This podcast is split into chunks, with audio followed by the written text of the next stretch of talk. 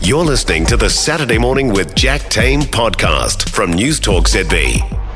Prioritizing your well-being might be front of mind. Fortunately, our clinical psychologist Dougal Sutherland from Umbrella Wellbeing is with us. Kia ora, Dougal. Kia ora, nice to speak to you again, Jack. It is one of those terms we hear all the time. It's kind of one of the buzzwords, I reckon, of the last four or five years well-being. But what do we actually Yeah. mean when we say well-being? Yeah, look, it's, I completely agree. It's all over the place now. You know, 10 years ago we talked about resilience and now we talk about well-being. And, and I think it's a good thing to talk about, but, you know, important to be clear on what exactly we mean by it, because if you don't know what you're aiming for, it's pretty difficult to know what to do to get there, yeah? Um, so, th- look, there are, there are probably... Um, I'd say there are three different ways you could define it, and and I, I I'd better do my due diligence and credit my colleagues Amanda Wallace and Gaynor Parkin who have just written about this in their new book, which is called Together Te Oranga o Te Katoa, and they talk about this lots um, and and about how to achieve it. But, Yeah. Um, look, the, the the three basic definitions are one is feeling good and happy and satisfied with life, and I think that's a pretty common uh, definition. Yeah. Um, and that's cool. That's if that's what you're aiming for. That's you'll seek out things to do that are in line with that. So that's that's one definition. Yeah. Um, second one would be having a life that has meaning and purpose. That you're leading some sort of fulfilling life. That you have some level of acceptance of who you are and your and where you're going in life. And that probably fits best with our understand what we would call psychological well-being Yeah. Um, right. And, and that might be different than you may not feel good and happy and satisfied all the time if that's what you're trying to do, because that sort of acknowledges that there are, in trying for meaning and purpose and fulfillment in life, it doesn't always come smoothly or with happiness. There are downtimes in that as well. Right. Right. Okay, that makes sense. Yeah, and then the third one, which is a sort of a newer definition coming out, is is leading a life that's full of rich and varied experiences. You know that that the idea being that over the course of your life you build a broader view of the world and Yeah. life, and you incorporate different perspectives.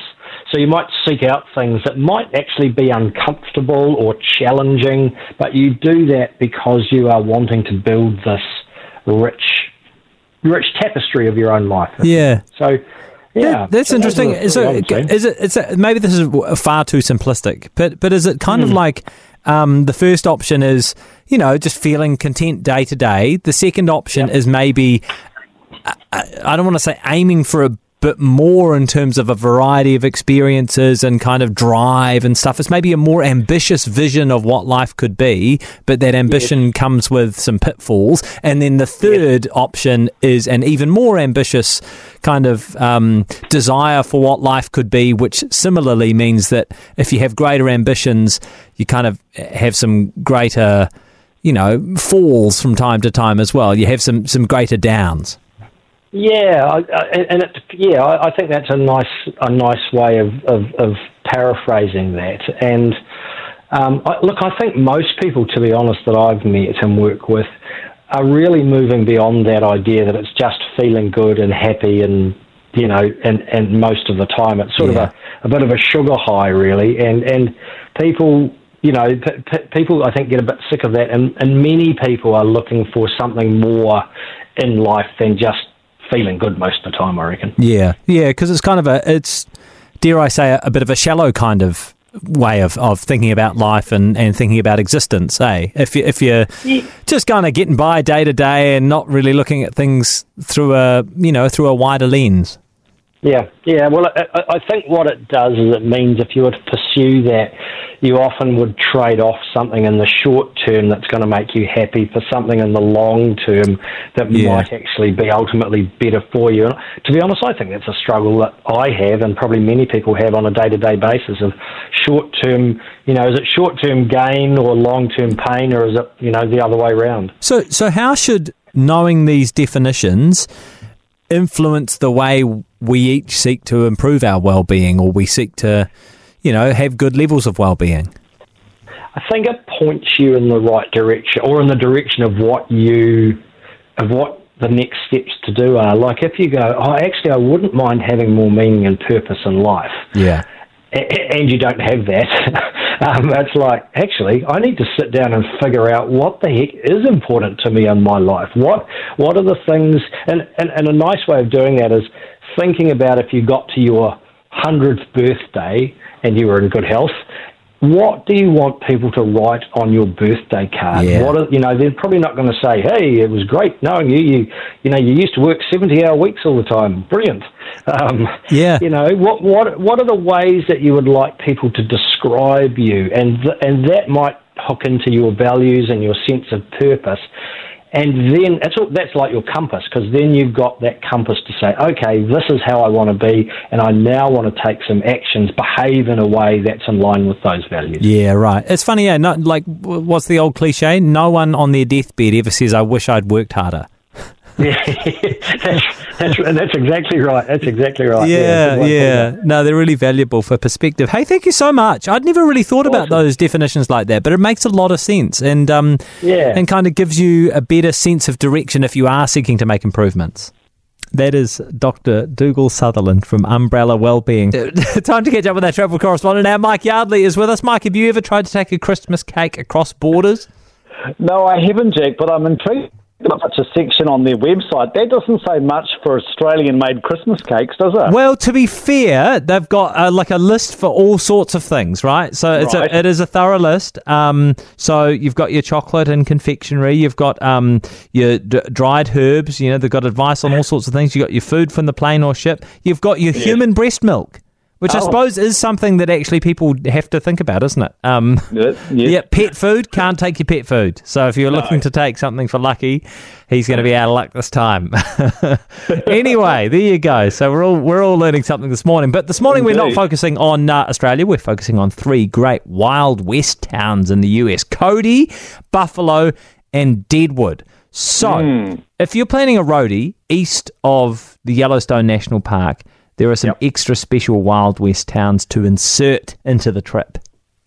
Definitely, Jack. And I think just dabbling with a bit of that old West frontier spirit adds a really potent uh, to a roadie in these parts. So, yes, out of Yellowstone, there is this really good route to take called the Buffalo Bill Cody Scenic Byway. So it shoots you out of Yellowstone through all of these jagged rock formations. You spill into the Wapiti Valley, which has a lot of those old school ranches, which were called dude ranches back in the day.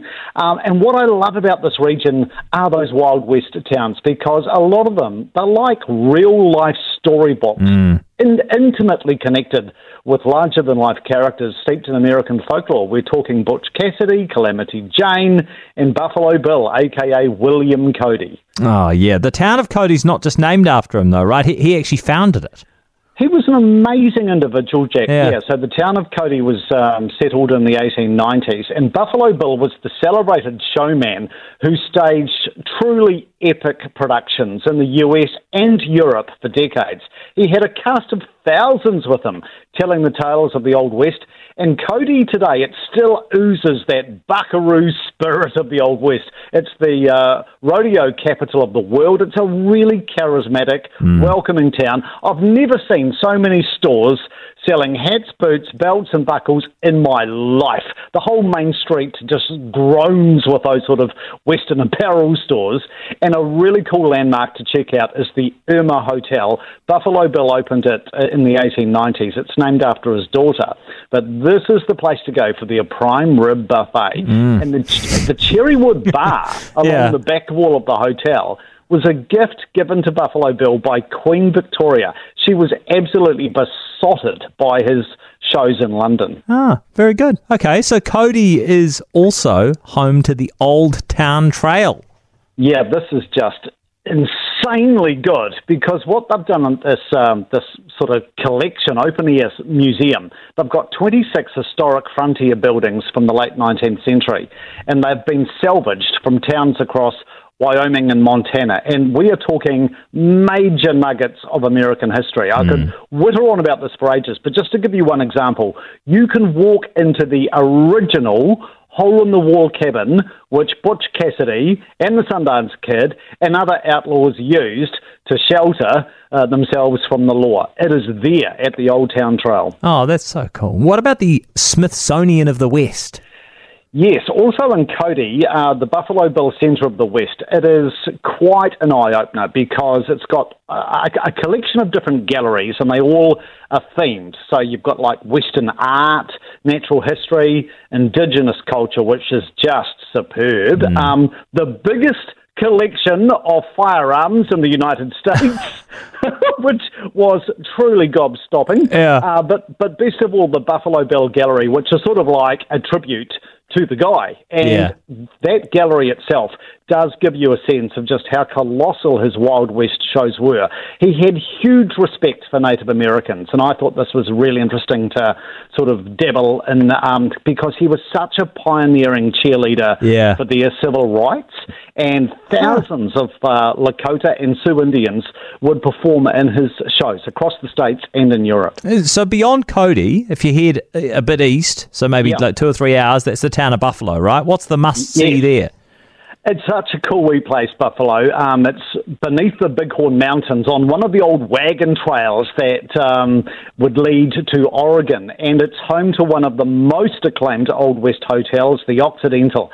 So this hotel dates back to the 1880s. It was eventually lost by its owner in a high stakes poker game. bad, bad day at the office. Uh, but this grand hotel, which still operates, peppered in bullet holes uh, has seen it all. The regular guests at this hotel Buffalo Bill, Teddy Roosevelt, Calamity Jane, uh, Butch Cassidy, wow. and cowboys would go out of their way to enjoy the many pleasures of this pub. It is really the ultimate beacon of Old West hospitality. And then if you go just across the border, South Dakota yeah. mm. is the town that inspired the HBO TV series Deadwood. Deadwood, yes. Now, this was the site of the last major gold rush in the continental US, and Deadwood became the only entire town to be declared a National Historic Landmark 60 years ago, the whole town.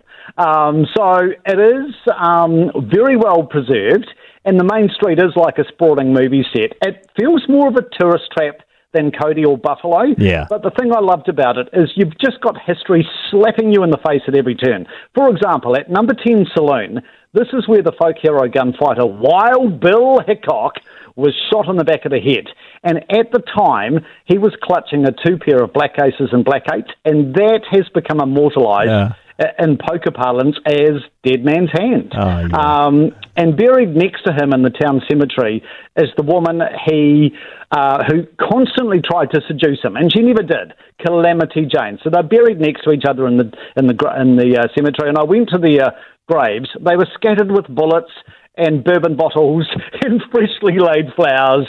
That is the Wild West for you. Yeah, I'd, I'd imagine Deadwood's connected to lots of kind of folk heroes as well, right? Oh, just so many, yeah. yeah. And of course, they've got so many different saloons on the main street. Um, and they've all got their history, you know, proudly sported on the walls. They've even got signs outside the pub saying, this is where Wild Bill was shot. Ah, yeah. so forth. Yeah, it is, it is walk in history. It sounds amazing. Hey, thanks so much, Mike. Uh, we'll put all Mike's tips for exploring those three great Wild West towns, Cody, Buffalo, and Deadwood, up on the News Talk ZB website. For more from Saturday Morning with Jack Tame, listen live to News Talk ZB from 9 a.m. Saturday or follow the podcast on iHeartRadio. If you enjoyed this podcast, you will love our New Zealand Herald podcast, The Little Things, hosted by me, Francesca Rudkin, and my good friend Louise Airy. We focus on all the little things that you can do to make a positive impact on your life and to cut through the confusion from the health and wellness industry. Join us every Saturday to hear from the experts for all the tips and advice you need. Just search The Little Things on iHeartRadio or wherever you get your podcasts.